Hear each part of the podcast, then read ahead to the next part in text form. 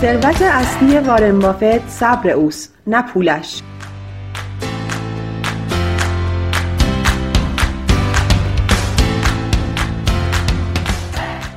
سلام سلام سلام. به چنل آی آر بلومبرگ خوش اومدین. من سارا فلاح هستم کارشناس بازار سرمایه معاملهگر و تحلیلگر. راه های ارتباطی ما از طریق کانال تلگرام و page اینستاگرام هر دو به آدرس IR Bloomberg هست. خوشحال میشم نظرات، پیشنهادات و سوالاتتون رو با من در میون بذارید. این پادکست از طریق پلتفرم صوتی شنوتو و Castbox و سایر اپلیکیشن های پادکست در دسترس است.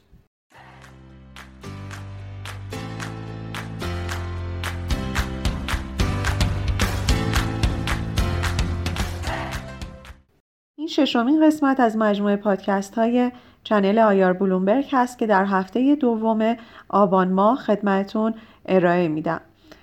در انتهای پادکست هفته گذشته قرار شد که این هفته در مورد سیستم معاملاتی بلومبرگ صحبت بکنیم.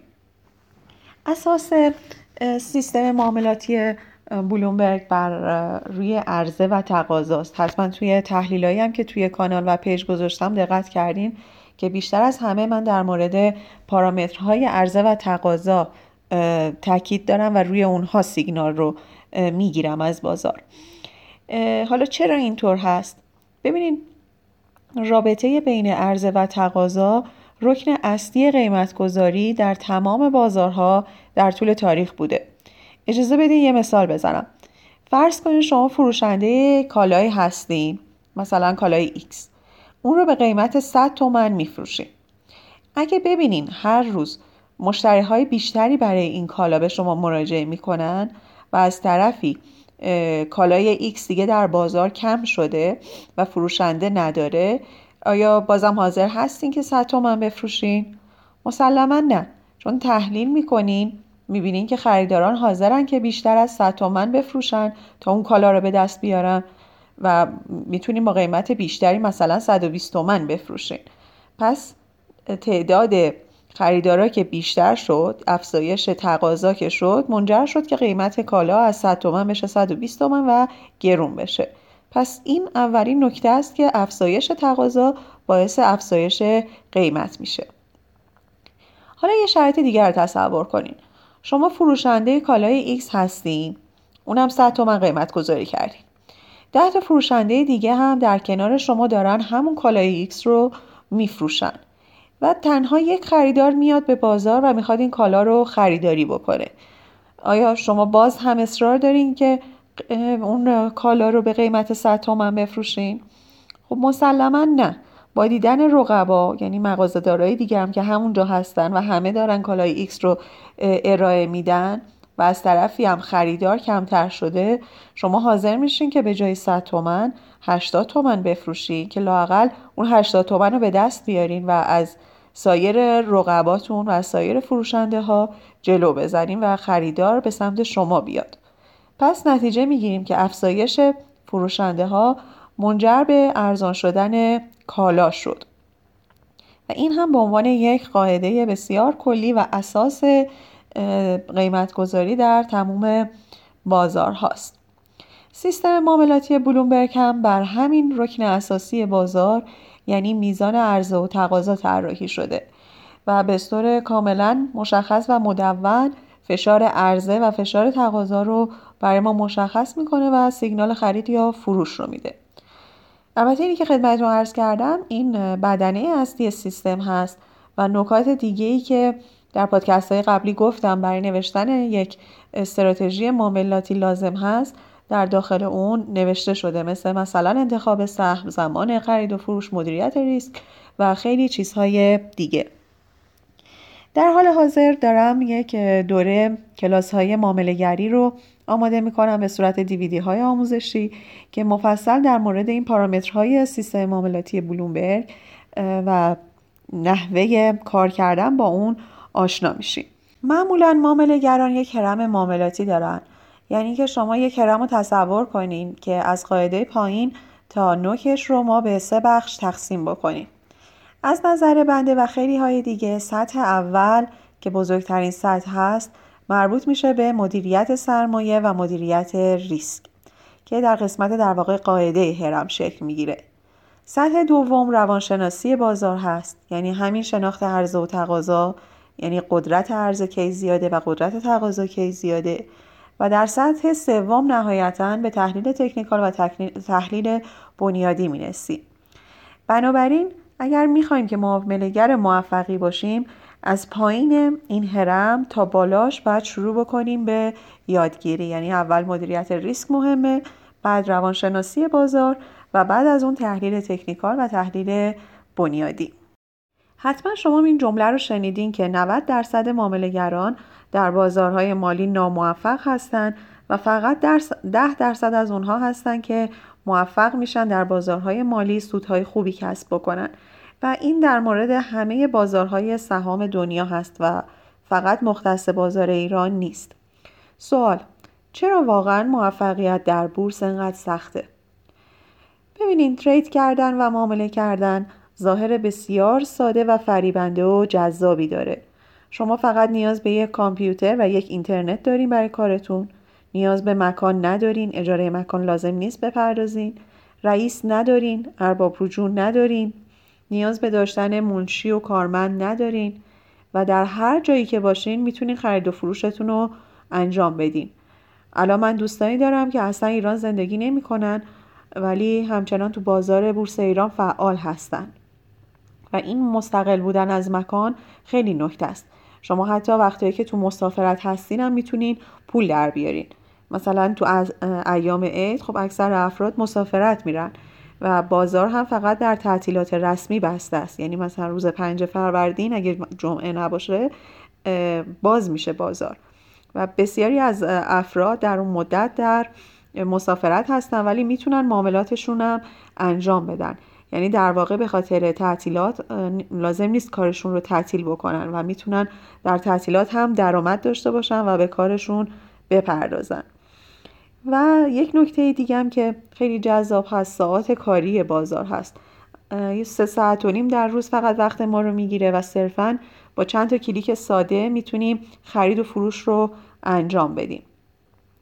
این ظاهر خیلی ساده و فریبندهش باعث شده که افراد زیادی بیان و کد بورسی بگیرن و حتی یوزر پسورد آنلاین هم که براش سازمان بورس آزمون تعریف کرده می‌تونن خیلی راحتی اون آزمون رو بدن. عملا آزمونی وجود نداره. وقتی یه کارگزاری بزرگی مثل فارابی میاد و این آزمون رو آنلاین برگزار می‌کنه و هر شرکت کننده ای فرصت بسیار زیادی داره تا بتونه این جواب سوال رو بده. خب خیلی راحت میره سوال تو گوگل search می‌کنه جوابش رو پیدا می‌کنه. جواب سوال رو میده و در این آزمون قبول میشه بدون اینکه هیچ دانشی داشته باشه. و اساسا من ندیدم کسی در هیچ کارگزاری از این آزمون رد بشه. طبیعی هم هست کارگزاری ها به دنبال مشتری هستند و موفقیت یا عدم موفقیت مشتری براشون مهم نیست. اونها تعداد مشتری و کارمزدهایی که می‌گیرن براشون مهمه و تعداد کد بورسی که در طول سال صادر می‌کنن. و چون می‌دونین که سازمان بورس کارگزاری ها رو از نظر اعتبار به پنج دسته تقسیم کرده از الف تا ه. و برای اینکه بتونن درجه الف رو بگیرن یکی از نکاتش همینه که جذب مشتری بالایی داشته باشن و کد بورسی های زیادی رو صادر, بکنن. بنابراین مانعی برای ورود تمام افراد جامعه به بورس عملا وجود نداره. و با یک کلیک همه می‌تونن خرید و فروششون رو انجام بدن. مشکل از اینجاست که افراد بدون اینکه دانش و تجربه خاصی یا مطالعه خاصی کرده باشن می‌خوان بیان و ترید کنن و جالبه به سود کم هم معمولا این افراد قانع نیستن. معمولا دنبال این هستن که دو سه ماهه بیان 100 درصد سود بگیرن. خب چه این چیزی غیر ممکنه این که کسی هیچ دانش و تجربه ای نداشته باشه و صرفا با چند تا کلیک بتونه پولش رو چند برابر بکنه. و وقتی چه این چیزی غیر ممکنه نتیجهش هم شکست میشه. این طرز فکر تقریبا 90 درصد افرادی که وارد بورس میشن یه همچین طرز فکری دارن و این صحبت من نیست صحبتیه که آمارها داره نشون میده. و دلیل عدم موفقیتشون هم همین هست که چنین خواسته ای از بازار دارن. خب الان حتما از خودتون می‌پرسین که پس راه حل چیه؟ همه که نمی‌خوان تو این رشته تحصیلی برن دانشگاه یا دوره های غیر دانشگاهی رو بگذرونن چندین کتاب مطالعه کنن مقالات رو بخونن و اساسا همه شاید فرصت این کارا رو نداشته باشن چون در شغلهای دیگه فعال هستن. پس راحل چیه؟ راحل بسیار ساده است استفاده از مشاور. در همه جای دنیا هم همین قانون وجود داره. تمام افراد موفق و ثروتمند جهان رو شما بریم ببینین اینها از مشاور استفاده می‌کنن. این افراد هر روز خودشون نمیرن تو بازار بگردن ببینن فرصت سرمایه گذاری در چه فیلدی هست. آیا برن روی غیر سرمایه گذاری کنن یا روی شمش فولاد. این افراد ثروت دارن و با ثروتشون میرن تحلیل مشاورهای حرفه‌ای رو می‌گیرن و به این ترتیب پولشون رو وارد بازار می‌کنن. در اقتصاد مدرن یک مبحثی بسیار مطرح هست. اونم مبحث دایورسیفیکیشن یا متنوع سازی هست که الان حرف اول رو در اقتصاد مدرن جهان می‌زنه. یعنی یه فرد ثروتمند نمیاد همه پولاش رو در یک field سرمایه گذاری بکنه بلکه با تنوع بخشی به شرکتهاش ریسک اونو میاره پایین. دقیقا همون کاری که در پادکست قبل خدمتتون در مورد سبد سهام گفتم. یعنی شما می‌بینید یک فردی که خیلی ثروتمنده یک هلدینگ نفتی داره یک هلدینگ فولاد داره یک هلدینگ دارویی داره. سوال آیا این افراد ثروتمند و موفق و مشهور جهان در تمام این زمینه هایی که فعالیت اقتصادی دارند دانش تجربه و مطالعه کافی دارند مسلما نه. مگه یک فرد چقدر زمان داره که بخواد در همه این زمینه ها به درجه عالی برسه و از تمام رقباش جلو بزنه و تبدیل بشه به یکی از ثروتمندترین افراد جهان؟ ای به ما در ایران همینه. ما ثروت داریم ما پسنداز داریم ولی روش پسنداز و سرمایه گذاریمون سنتیه. همه کارا رو می‌خوایم خودمون انجام بدیم. یعنی فرهنگ استفاده از مشاوره اقتصادی وجود نداره. در آمریکا و کانادا وقتی یه فردی بگه من یک تحلیلگر اقتصادی هستم 100 دلار می‌گیرم و بهتون میگم که در چی سود می‌کنین میگن بیا به جای 100 دلار ما به هزار دلار میدیم. بگو. چون تحلیل هاش ممکنه حالا از هر ده تاش دو تاش سه تاش اشتباه در بیاد. ولی هفت موردش که درسته. و سودی که از این هفت مورد می‌کنیم ده ها برابر اون هزار دلار ارزش دستمزدی که به اون تحلیلگر دادن برای ما سود داره. پس چرا این کار رو نکنیم؟ این دقیقا فرق یک جامعه پیشرفته با یک جامعه غیر پیشرفته است که اینها ارزش این سالها زحمت و مطالعه و تجربه که پشت اون ده دقیقه مشاوره اقتصادی هست رو نمی‌بینن ولی در جامعه ولی در جامعه پیشرفته اون رو می‌بینن و برای این سالها زحمت ارزش قائلن. بنابراین دوستان برای اینکه جزو اون ده درصد موفق در بورس باشین دو راه بیشتر نداریم. یا سعی کنین خودتون یاد بگیرین تحلیل کنین معامله کنین کلاس برین کتاب بخونین و از همه مهمتر اینکه تمرین کنین. به خصوص اینکه در اول کار به صورت واقعی وارد بازار نشین یعنی پولتون رو به صورت واقعی وارد بازار نکنین بلکه به صورت مجازی اول بیاین ترید کنین که بهش میگن پیپر تریدینگ یعنی معاملهگری روی کاغذ.